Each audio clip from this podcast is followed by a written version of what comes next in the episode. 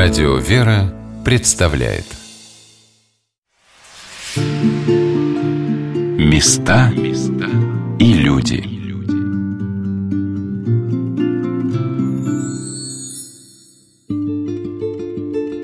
Святому благоверному князю Александру Невскому было 16 лет, когда ему, княжевшему в 1238 году в Новгороде, пришла весть о битве на реке Сити – о гибели его дяди, святого благоверного князя Георгия Всеволодовича, о том, что в Успенском соборе города Владимира супруга князя Георгия с детьми и внуками вместе с епископом Владимирским Митрофаном задохнулись в дыму, зажженного захватчиками собора.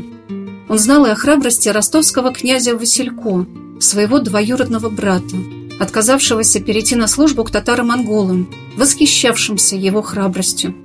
Он чувствовал и то, что невидимая сила Божия – и заступничество Пресвятой Богородицы и святых русских не допустило завоевателей в Новгород. Он умел делать выводы. И в этом юном возрасте сформировался его необыкновенный характер решительного, бесстрашного воина, уповавшего во всем на небесное заступничество.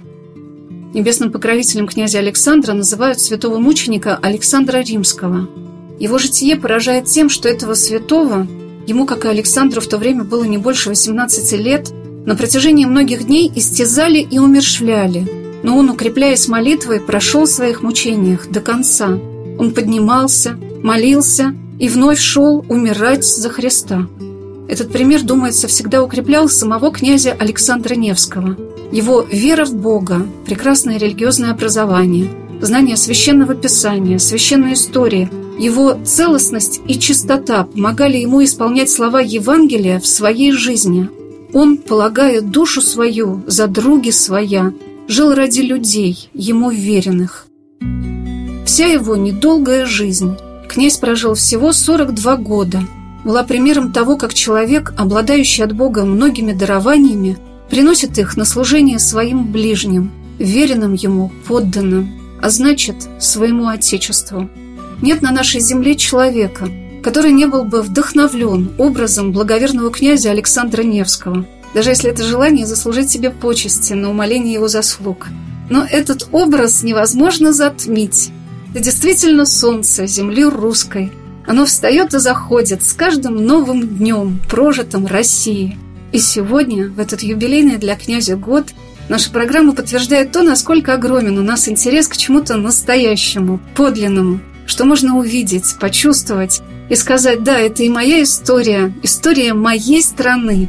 Мои слова опираются на путевые впечатления. Огромное число людей я видела в тот день, когда приехала в Переславль, рядом со Спасо-Преображенским собором, с историей которого нас знакомила старший научный сотрудник Переславского государственного музея-заповедника Елена Константиновна Шадунц. Самое интересное, что можно сейчас увидеть даже снаружи, а не внутри, но внутри тоже такое местами есть, это граффити. Граффити – это вативные знаки, то есть священные знаки, которые нанесены прямо на камень собора. Причем их гораздо больше снаружи, чем внутри. Это великолепный шанс посмотреть собор в тот сезон, когда он закрыт. Поскольку это летний храм, он всегда был летним. Он открывается в мае и закрывается в конце сентября. Так вот, интересно, что хотя хотя были обнаружены фрески XII века, но расписан он был, видимо, не сразу. Еще тогда на камне успели оставить вырезанные кресты. Вот они есть внутри собора. И они есть во множестве снаружи на стенах.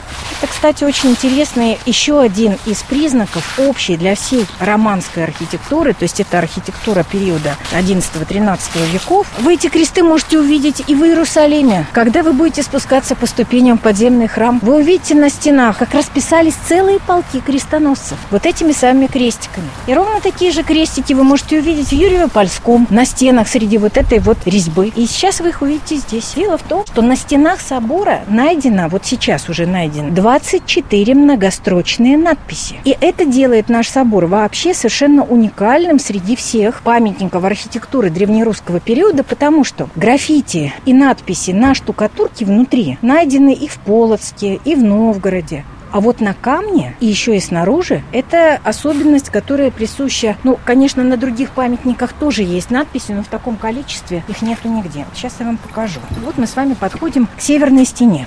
Крест я вижу. Один крест вы видите, а посмотрите еще повнимательнее. Какие-то буквы или тоже кресты? Это тоже кресты. Количество типов крестов, то есть ставрография Спаса, еще требует своего исследования. Здесь очень много разных типов крестов. Вот вы увидели равноконечный греческого типа с такими характерными углублениями округлыми. Корсунский, о котором Корсунский. вы рассказывали Совершенно верно. Вот это крест Голгофа, видите? Если мы еще немножечко сейчас пройдем, будем внимательно смотреть, мы увидим слово память, П, М, вот Т, И это не современное начертание. нет, что вы.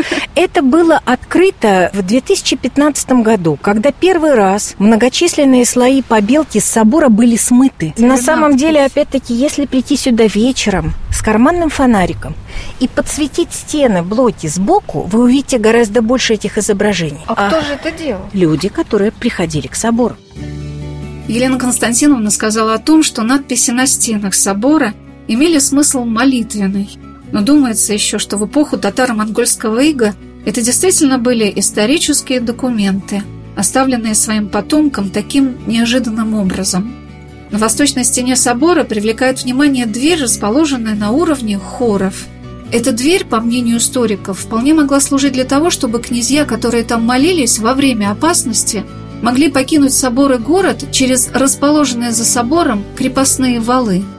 Вот еще, что показывают эти стены. Вот смотрите, видите, вот там наверху та самая дверь. Видите, она начинается прямо от вот этого перелома стены. Это как раз уровень хор, западной части. И вот тут проходили все те раскопки, о которых я говорил. А вот если мы с вами посмотрим на камни, то сразу видно, что поверхность камней здесь, вот в этом прясле стены, сильно отличается от камней рядом. Посмотрите, сколько, во-первых, они серые, и сколько тут повреждений. Здесь горела деревянная башня всхода. Какой же непредсказуемой была жизнь людей в том далеком XIII веке. Историки называют это столетие одним из самых критических для Руси, когда совсем еще юное государство, как бы прорастающее из земли будущее могучее дерево, со всех сторон клонимое ветрами и бурями, могло быть уничтожено. И удивительный промысел Божий, который действовал через людей, способных к выбору правильного курса и направления развития нашей Земли, отстоял ее в самый сложный период истории. И в этом смысле великий князь Александр Ярославич оказался на Руси одним из тех, кто сохранил ее для потомков в вечности. Об этом сказал почетный настоятель кафедрального собора в честь святого благоверного великого князя Александра Невского в Переславле член Союза писателей России протерей Андрей Кульков. Я думаю, что не только он мне открылся. Ведь не случайно же Александр Невский избран именем России. Ведь это же вовсе никакая не сенсация. То, что рядышком находится Пушкин и Иосиф Виссарионович Сталин в вопросе, но это тоже не случайно. Но то, что Александр Невский занимает первое место, это говорит о том, что и мы сейчас живем в не менее сложное время, чем то, в которое жил Александр Невский, потому что ему была Русь дарована, Русь, которая попала между молотом и наковальней niej. Раздираемая, терзаемая. Мало того, что междусобицы между князьями, которые не прекратились и, и во время монгольского нашествия. Мало того, что шел Запад, скажем так, который всегда идет на Русь. Всегда. И Восток, который всегда идет на Русь. И то, что избрал Александр Невский, вот этот мудрый путь, путь жесткого противостояния Западу и мудрого восприятия Востока. Не противостояние, а восприятие мудрого по-восточному. Выжидать, понимать, в чем промысел Божий. По словам русского и американского историка Георгия Владимировича Вернадского, Русь в XIII веке попала в тиски. Избранный в 1206 году самодержцем среди монгольских князей, Чингисхан начал свое тотальное наступление на запад. А за два года до этого крестоносцы под стягами римского папы захватили Царьград, направляя свои воинствующие легионы на восток. Русь стояла на пути и тех, и других, отстаивая свою уникальность и самобытность. Святой благоверный князь Александр Невский, участвовавший с отцом Ярославом Всеволодовичем с 13 лет в противостоянии западной агрессии, учился у него одновременно смирению в отношении к монголам, главную черту в политике которых он оценил и ею воспользовался. монголы не вынуждали покоренные народы изменять своей религии. Порабощая население, они оставляли ему право сохранять веру своих отцов. А мечом крестоносцев было подчинение захваченных наций папской власти. И Александр Ярославич такому давлению противостоял со всей силой своего открытого верующего сердца. Но вот что удивительно. На первый взгляд его непримиримое отношение к латинянам по словам доктора исторических наук, профессора Санкт-Петербургского Российского государственного педагогического университета имени Герцена Романа Александровича Соколова, это противостояние по сути своей было мирным – я считаю, что непримиримой политика Александра по отношению к Западу не была. Александр Невский был готов к тому, чтобы выстраивать добрососедские мирные отношения с Западом. Другое дело, что западные соседи к этому чаще всего готовы не были. Ну что было делать Александру Невскому, что было делать Новгородской Руси, когда шведы высаживали десант в среднем течении Невы и начинали тут сооружать какую-то крепость, постройка которой, естественно, означала отторжение всего Нижнего течение этой реки вместе с выходом к Балтийскому морю. Ну что было делать? Вести переговоры? Этот вариант, естественно, был исключен. Приходилось воевать. Что было делать Александру Невскому в тот момент, когда орденские братья захватили Псков, захватили Изборск, построили крепость в Копорье и в окрестностях Новгорода уже тут воевали, разоряли города и села, названий многих из которых мы просто не знаем. Ну что было делать Александру? Ну, конечно, воевать. Далее, что было делать Александру, когда он получил от папы его известные послания, в которых, среди прочего, понтифик сообщал ему, что якобы Ярослав Всеволодович перед смертью хотел принять католичество, но вот в последний момент просто не успел этого сделать. Сообщение, которое, кстати говоря, не подтверждается даже данными, приведенными папским послом плана Карпини, который присутствовал в Орде, в Каракаруме точнее, в тот момент, когда вот эти события, связанные с Ярославом Всеволодовичем, происходили. И он ни слова не говорит о том, что якобы Ярослав там каким-то образом к принятию союза с Римом склонялся. Ну что было делать Александру? Дать ответ соответствующий. Этот ответ и был дан. Ответ Александра Невского документально не зафиксирован, в отличие от посланий папы, которые сохранились в римских архивах Ватикане. А ответ Александра Невского, ну, конечно, не с документальной точностью, но приводится в житие. Он достаточно ясный, четкий, но я хочу обратить внимание, это мирный ответ. Это достаточно резкая отповедь, но это мирная отповедь. И слова «от вас учения не примем» не означают, естественно, что мы пойдем на вас крестовым походом и будем воевать, захватывая ваши земли. Это все равно мирный подход. Ну а в тех случаях, когда можно было договариваться, условно говоря, Александр Невский это делал. Ну, например, после Ледового побоища был ведь заключен мир, который просуществовал какое-то время. Был заключен. Имело место посольство, о котором я говорил, Александра Невского в Норвегию с исключительно мирными целями. В общем, резюмируя вышеизложенное, по большому счету это не Александр Невский определил политику противостояния с Западом, а это сам Запад определил политику Александра Невского, фактически не оставляя ему выбора. Ну и к чести Александра, честь чести его воинов и к чести мирных жителей, тех, кто эту политику поддерживал, вот этот достойный ответ был дан.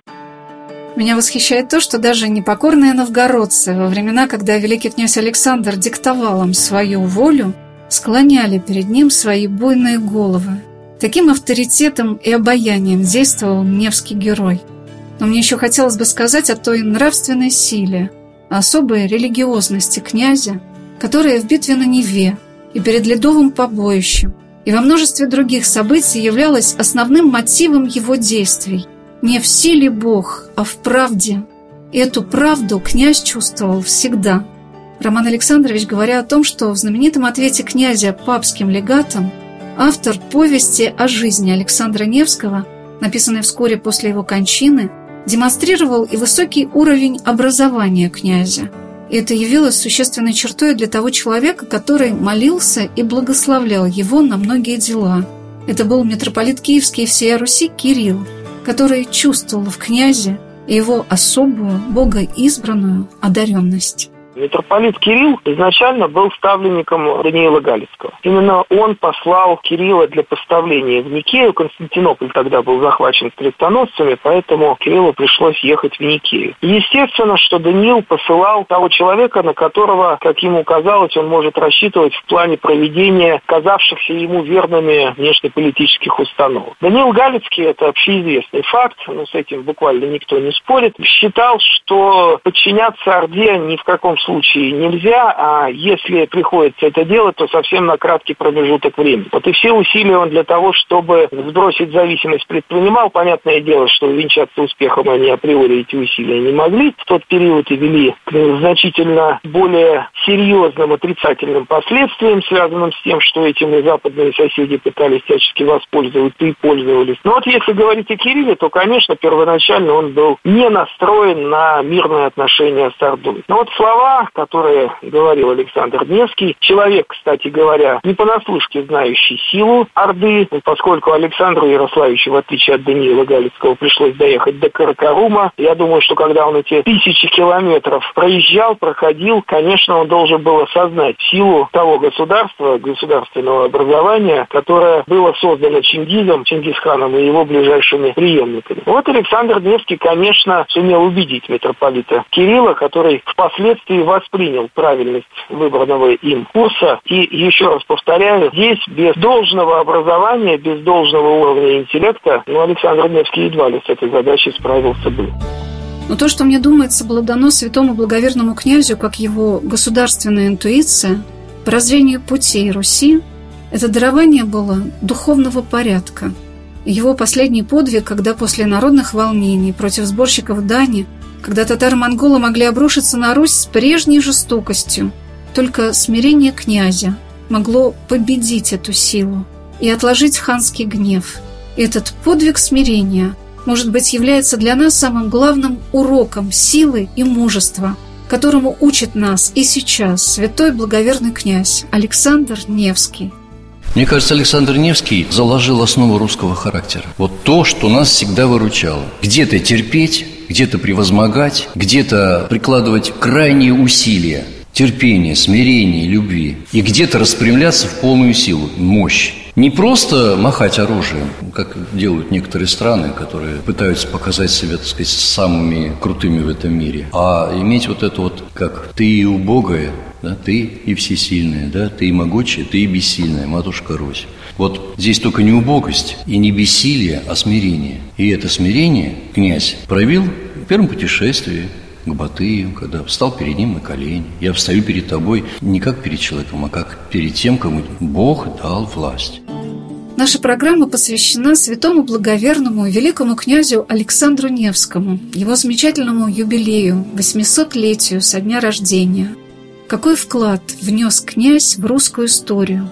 Но то, что в самый трудный ее период, когда Русь была раздираема с двух сторон, во главе ее стоял человек – благородство которого, мужество которого, светлый ум которого станут на многие века эталоном правителя, говорит об особом благословении Божьем будущего великого государства – вот то, что он вложил в наше Отечество тогда, я считаю, как генетический код России на все время ее существования. И не случайно даже, что вот это дальнее путешествие, в дальнюю Орду князя на перекладных лошадях, это по этим бесконечным степям, чуть ли не до Тихого океана. Ведь, по сути дела, этим путешествием князь показал будущую границу нашего Отечества. Вот этим смирением он эти границы раздвинул. Вот этим мудрым отношением к своей истории не в силе Бог, а в правде. Прежде чем взяться за меч, подумай, помолись, а уж если берешься, то бей, как он бил врагов. Когда мы посвящаем нашу программу известной исторической личности, мне всегда хочется спросить исследователя его жизни, каким он был человеком. Святой благоверный великий князь Александр Невский – это не плакатный герой, лишенный реальности – это человек, достигший святости. И в вечности князь Александр – молитвенник за Россию. Его святость проявилась уже в первом чуде во время его отпевания. Об этом рассказал Роман Александрович Соколов, директор Института истории и социальных наук РГПУ имени Герцена. Во-первых, Александр, конечно, вел праведную жизнь, но, опять же, ни в одной летописи об этом не сказано, об этом написано в житии, и, казалось бы, на вот это мое утверждение о его праведной жизни можно возразить следующее. Ну, житие, да, что там еще может быть написано, как, кроме того, чтобы не указать на положительные качества главного героя. Но дело-то вот в чем. Здесь я опять хотел бы вспомнить о митрополите Кирилле.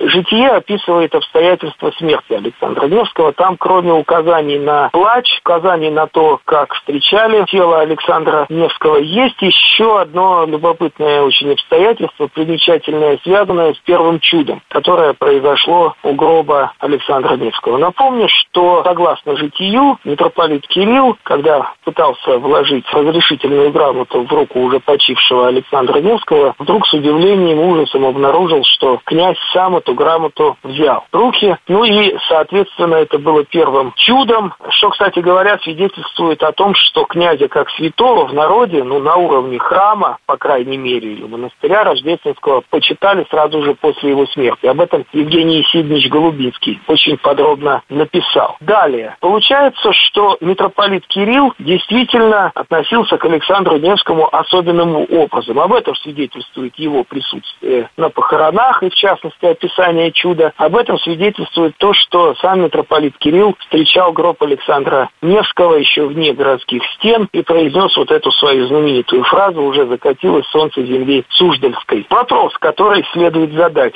вот самим себе. А если бы князь не вел праведную жизнь, разве можно было бы допустить, чтобы митрополит связал себя, свой авторитет, это очень важно, свой авторитет, с человеком, который был бы этого недостоин? Ну, по крайней мере, по собственной жизни. Оставим сейчас политический аспект в стороне. Конечно, нет. Естественно, из вот этих вот, на первый взгляд, косвенных указаний можно сделать общий вывод, что Александр действительно вел праведный образ жизни, и те слова, которые по этому поводу приводятся в житие, не являются какой-то выдумкой. Вспоминая повесть о житии и о храбрости благоверного и великого князя Александра, почетный настоятель кафедрального собора Переславля в честь святого князя Александра Невского, протерей Андрей Кульков сказал о том, как сохранились до нас подробности Невской битвы. Есть свидетельство того, что там вот в житие Александра Невского вошли предания и воспоминания самого князя. Вот есть, например, такое предположение, что вот описание битвы на Неве, там, где вот буквально действие каждого воевода, каждого воина. Вот есть предположение, что это рассказывал сам князь после битвы. То есть вот он мало того, что принимал участие в битве, и Биргеру копьем наложил памятный печать на лицо, чтобы помнил всю жизнь. Он при этом еще видел все, что происходит вокруг, шатер подрубил. То есть он следил за полем боя и потом рассказывал. Вот потом это было записано, и говорят, что вот эта часть вошла в житие Александра Невского с воспоминаний самого князя. Доктор исторических наук Роман Александрович Соколов в нашей беседе часто повторял о том, насколько актуально в наши дни обращение к памяти Александра Невского – мне представляется, что тяга великих русских писателей к созданию положительных образов в литературе в XIX веке несколько отодвинула от нас в сторону осознание того, что в жизни русского народа были всегда очень почитаемые, любимые образы родных, благоверных князей и княгинь. В редком российском городе не найдешь святого покровителя, облаченного одновременно и в княжеские, и в монашеские одежды – святой преподобный благоверный князь Даниил Московский, сын великого князя Александра Невского, святой преподобный благоверный князь Роман Углический, святой благоверный князь преподобный Олег Брянский и многие другие. Эта мечта о мудром, человеколюбивом правителе на Руси была осуществлена, она воплотилась в жизнь.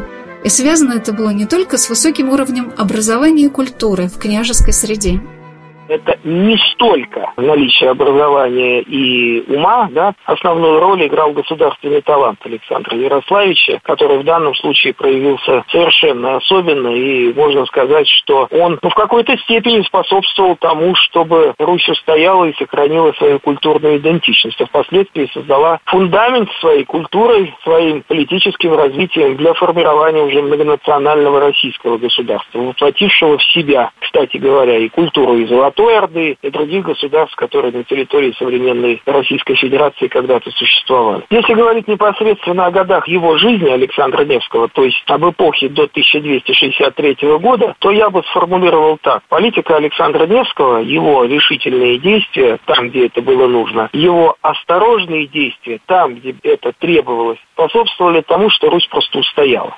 сохранилась это самое сложное, тяжелое время, которое последовало за установлением зависимости от Орды в это тяжелое время, когда западные соседи хотели воспользоваться теми трудностями, которые перед Русью возникали. Вот эта задача, которую он решил, но, естественно, значение фигуры Александра Невского этим вовсе не ограничивает. Я попросила Романа Александровича, автора книг и многих публикаций о святом благоверном князе Александре Невском, сказать о вкладе великого князя в идею создания единого государства, которым и стала впоследствии Святая Русь. Я, может быть, несколько пространно выражусь, но хотел бы почетче обозначить связь Александра Невского, Руси Александра Невского с современной ситуацией. Дело в том, что, по сути дела, в этот период впервые, я не говорю, что это сделал именно Александр Невский впервые, да, князья и до него ездили, но все-таки Александр Невский сформировал, можно сказать, такую систему отношений, которая подразумевала ну, некоторое слияние, по крайней мере, в политической сфере двух абсолютно разных миров. Русского мира, то есть Руси, если мы говорим о том периоде, и Орды. Естественно, это были отношения подчиненный и победитель. Александр Невский на это пошел, у него были вполне конкретные резоны политические, но если бы он этого не сделал, то было бы страшное разорение очередное, ну и, конечно, силы Руси были бы подорваны, ну и после этого все равно пришлось бы подчиниться, если вообще бы Русь продолжила свое существование. Ведь Волжскую Болгарию, там, Половецкое общество, вот этот конгломерат Половецкий, монголы ведь уничтожили,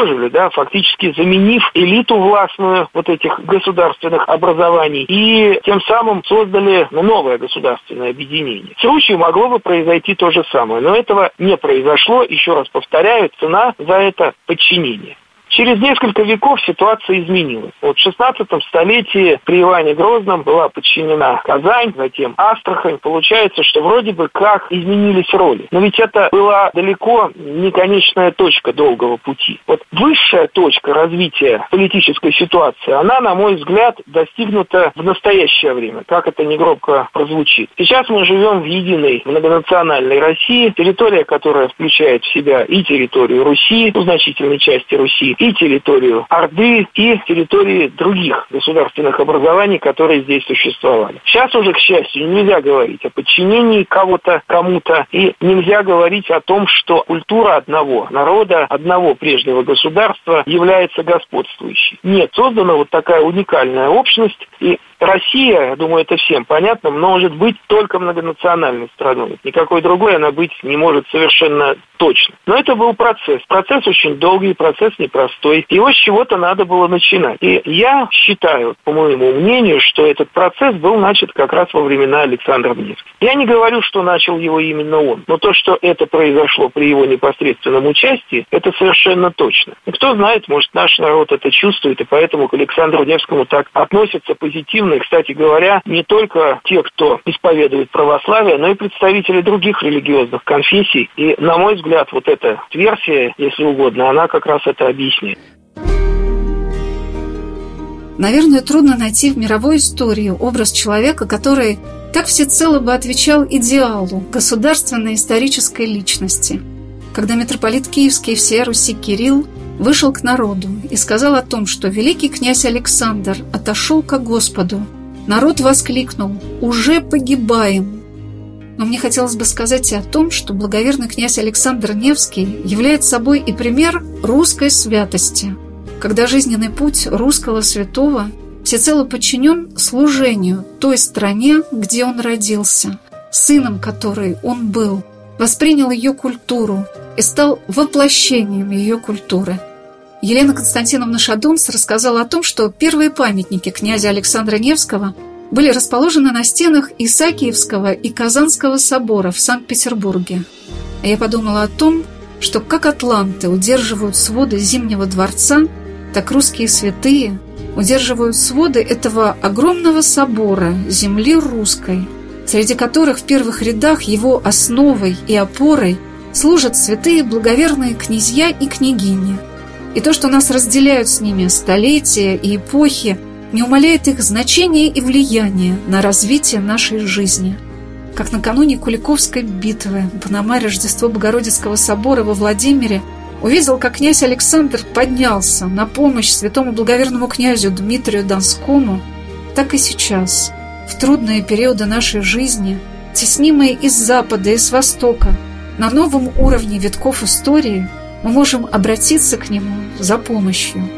И никого ближе и роднее, чем великий князь Александр Ярославич Невский, для каждого российского человека нет. Он стал символом России. Он стал главным именем России.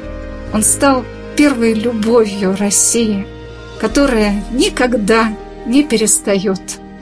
Святой благоверный княже Александре, моли Бога о нас.